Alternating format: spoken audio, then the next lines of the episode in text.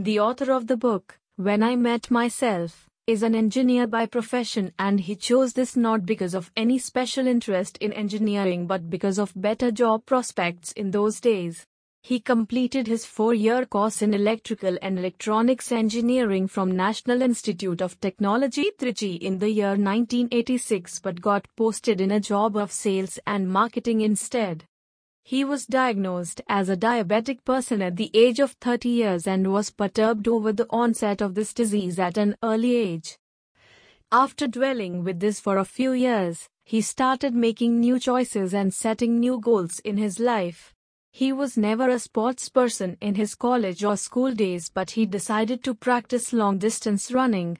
In the year 2010 he completed his first half marathon in Delhi Half Marathon and completed the distance of 21 kilometers in 2 hours and 4 minutes and then at the age of 45 years in 2011.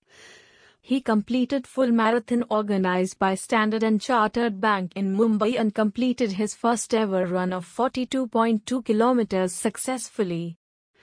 After that, he ran more than 7 half marathons every year and he continues to do one half marathon every year. He is currently 55 years of age. He also read much non-fiction self-help motivational books watched many YouTube and podcasts of motivational speakers for more than 10 years in the recent past. He also continued his practice of daily meditation for more than 15 years.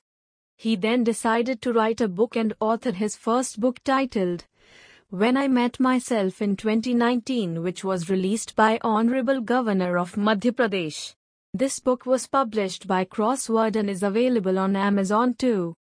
He says that I found the real purpose of my life after I met myself and found that this was the innermost desire and niche in me and that was to teach people to achieve success in whatever they do and to make their life more meaningful and make their presence felt in this world in their own unique way.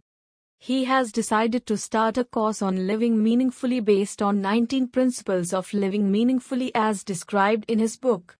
This course would lead people to discover their true potential quite early in their life or whenever they learn about these 19 principles so that they can achieve the success which has been conceptualized by them alone and it would not be a case of copying success from other people. This course would let them hear their inner voices, which they may have ignored in the past.